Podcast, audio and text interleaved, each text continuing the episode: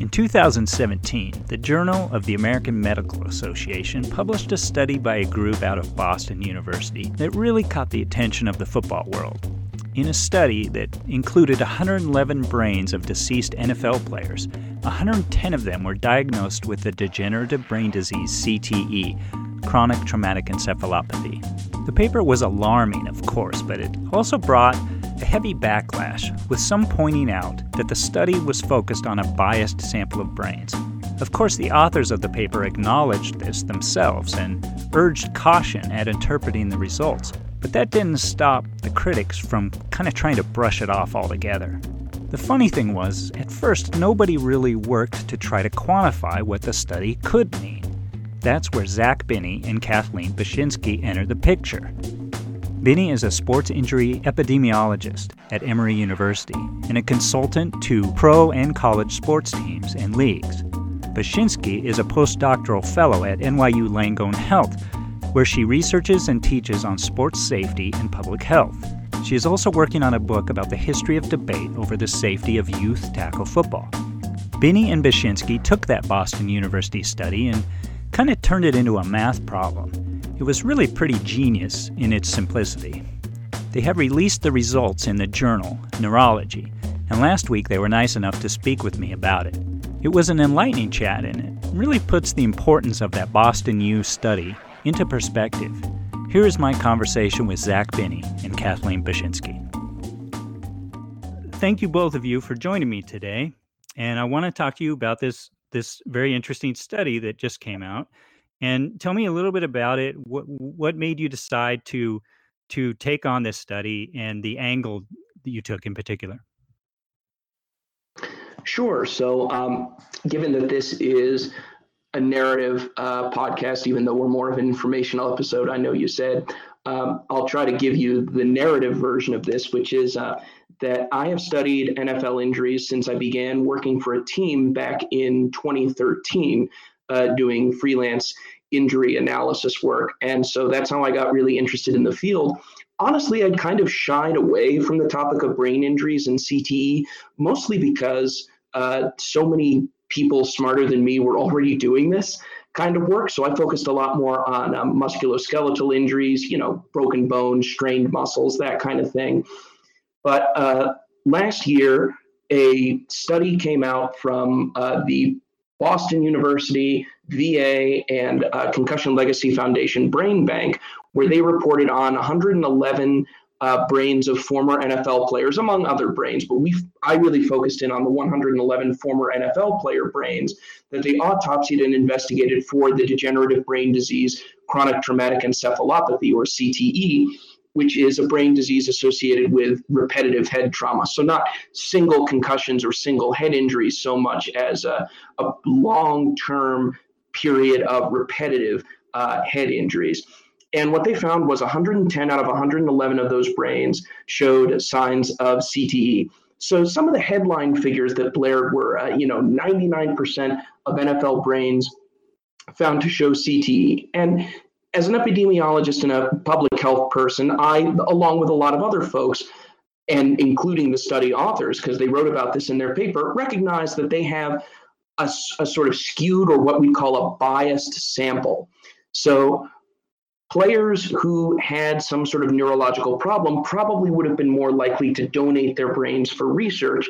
So that 99% was probably an overestimate of how many folks in the NFL actually uh, will develop CTE, which uh, to me, as a public health person, is kind of the number one question, right? How many people are going to get sick with this?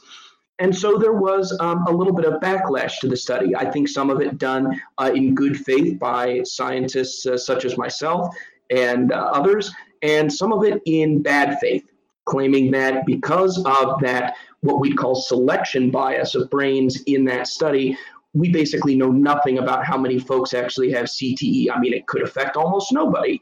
Um, but that I quickly realized was nonsense uh, because over the study time frame, so these brains were only autopsied from February of 2008 to May of 2016 we actually know uh, that only about 1,142 former NFL players died during that time period. And 111 of those brains were investigated, and 110 of them showed uh, CTE neuropathology, brain damage consistent with uh, CTE.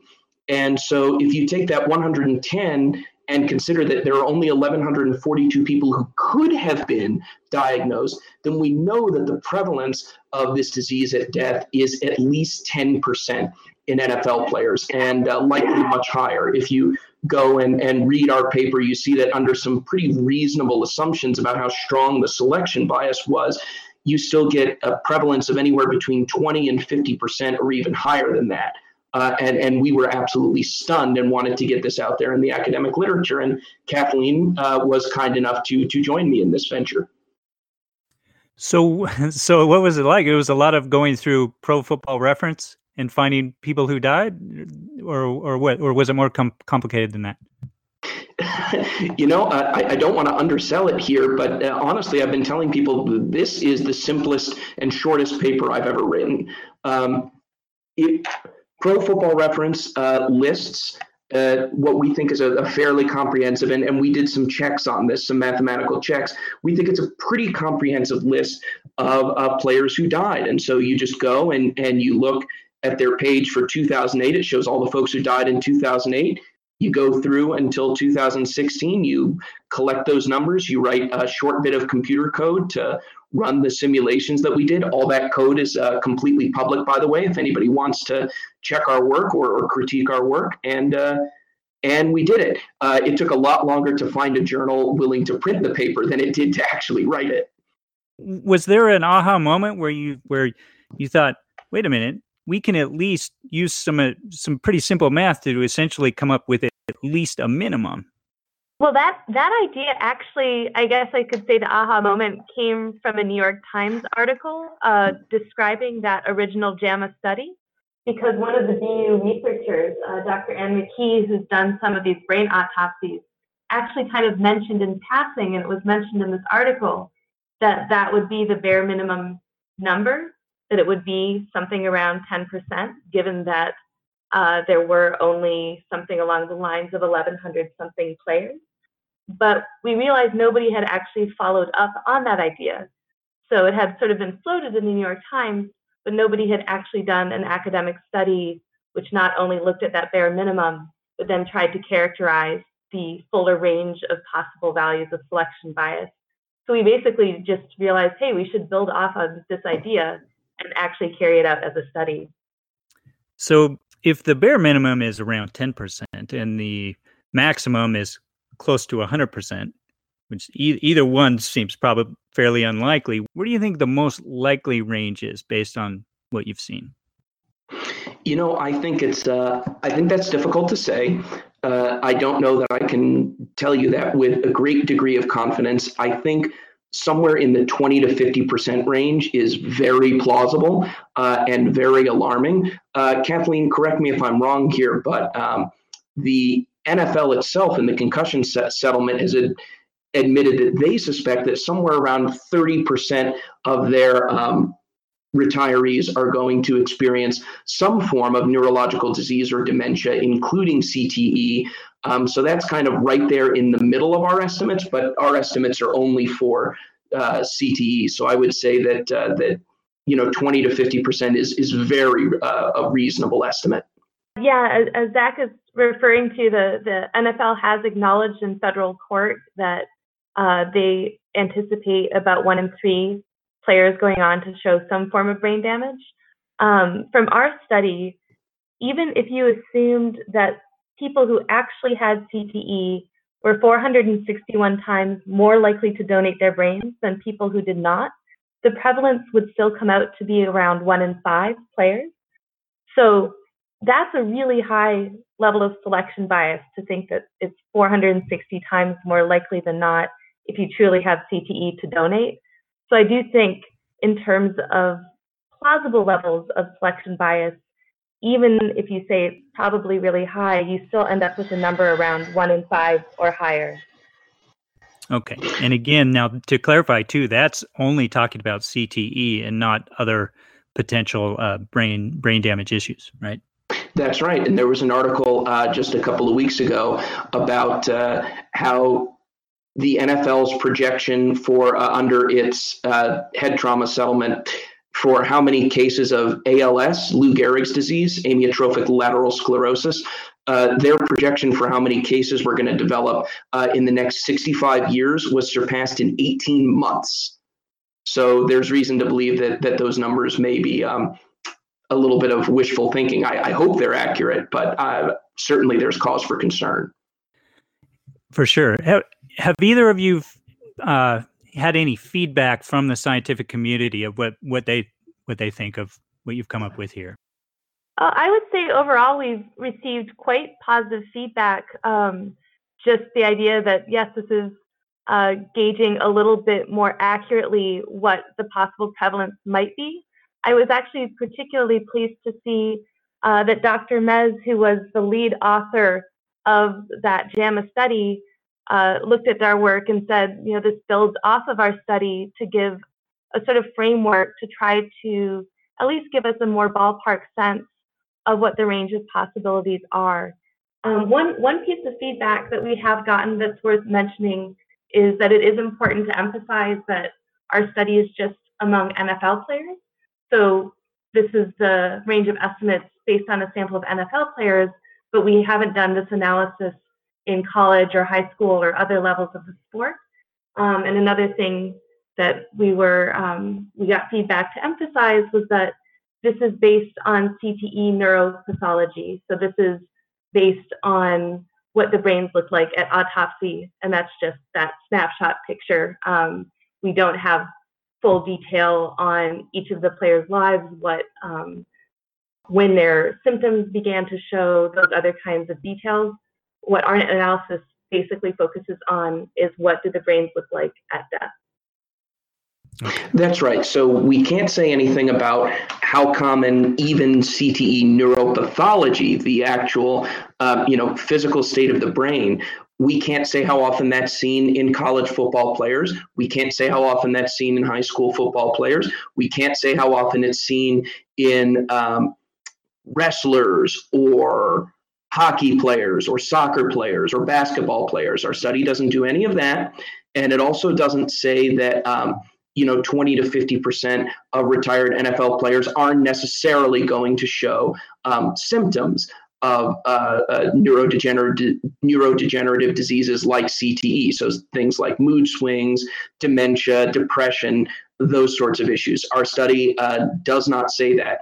However, I, I do want to say that um, I have been a little taken aback by a particular strain of criticism among some clinicians, and I've noticed it seems to be among a group of a of a profession called neuropsychologists in particular, and it's not all of them, but there is a, a strain that considers it almost more important to make sure that we do not cause any undue angst among sports participants about the possibility of developing CTE than it is to acknowledge that there is an extraordinarily high risk for uh, these NFL players. And I, I, think I was I was taken aback by that a little bit because of course you, don't want to cause an unnecessary panic and perhaps uh, you know headlines certainly don't always communicate all the degrees of nuance of a study but you know parents should be concerned when their children are suffering head trauma. And they should hopefully go to their doctors and ask them, hey, you know, my child had one concussion. Are they now at risk for CTE? And hopefully, a well informed uh, physician would say, well, no, that's that's not really what we're worried about. You can, um, you know, calm down a little bit about that. We're more concerned about, you know, long term issues of brain trauma. But there seems to be a bit of resistance to putting out any information uh, on the off chance that you might unnecessarily scare someone. And I, I think I was taken aback by that strain a little bit.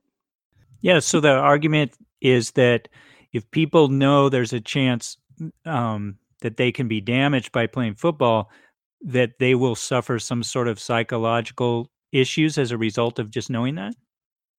That is the theory, and also that uh, I have heard it expressed that even if you don't play football, you know, oh, I, I have a, a children and athletes and parents coming to my clinic every day because their child got a uh, got a, a, concussion playing basketball and now i have to take time to dissuade them and calm their fears about that child developing cte and of course nobody in their right mind either of us included would say that that child is at a particular risk uh, for cte so uh, uh, it's a backlash i think against maybe some of the more breathless media coverage, but it's it's ranging over into not even wanting to acknowledge that the disease exists and that the best data that we have shows that it's very common among certain high risk groups.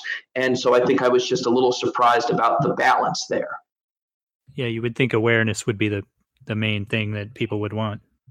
That would be the thing that I would want, but you know, I I certainly understand, and now I'm armchair psychologizing, and I'm really the last person who should be doing that. But I, I can understand that, that if you played football, and I have not, um, that it's a really hard pill to swallow that you might be at high risk for some sort of neurodegenerative disease down the line. I mean, that's not, especially if you're a former NFL player who played uh, you know, as a child and as a professional for over 20 years and accumulated all that head trauma, that that's really not a, a pleasant thought to think about what will be coming down the road. And and I totally get that. And so I think that may be part of where some of the resistance is coming from. And I totally recognize it. But as a as a scientist, um, you know, again, we want to be clear and transparent about the, the limitations of our work, just like we wanted to address the limitations of the BU study. But we want to be careful also not to dismiss the,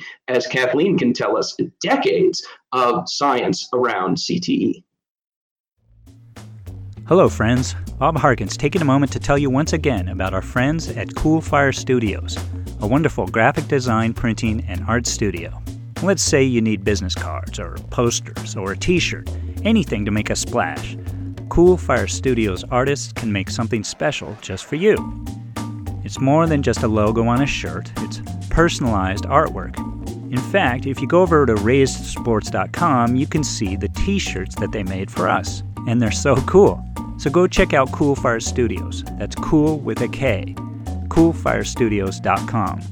Now back to the show correct me if I'm wrong, but uh, isn't one of the one of the issues, one of the limitations we're dealing with here is that even if we we peg um, the rate of CTE in NFL players at between 20 and 50 percent, or a third, or you know, in that range, we don't know the prevalence in non-football players, right? Just regular citizens.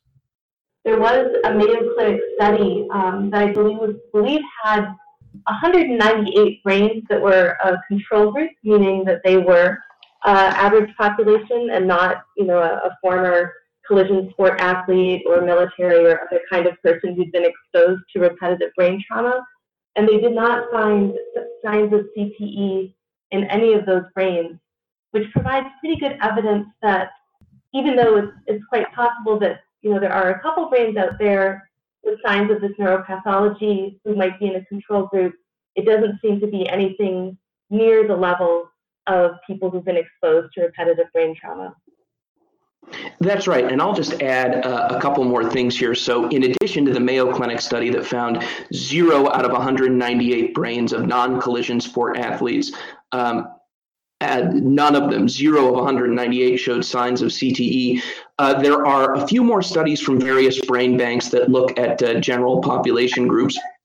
And uh, some folks have seen fit to bring this up on social media and other places saying, hey, look, you know, there are some studies that show uh, that these general population groups uh, show signs of CTE. But one thing that none of these studies shows is a general population group where any substantial portion shows signs of severe, what we'd call stage three or four CTE. So, damage that's more widespread throughout the brain. And that's the kind of damage that was present in 86% of the players in the Boston University study. So, you also have to be careful in thinking about uh, the severity of the disease uh, when comparing uh, NFL players to or uh, former uh, collision sport athletes to other groups. The other thing that I want to say is there is a, quite a long history of literature showing that generally um, NFL players do live longer uh, than the uh, general male population.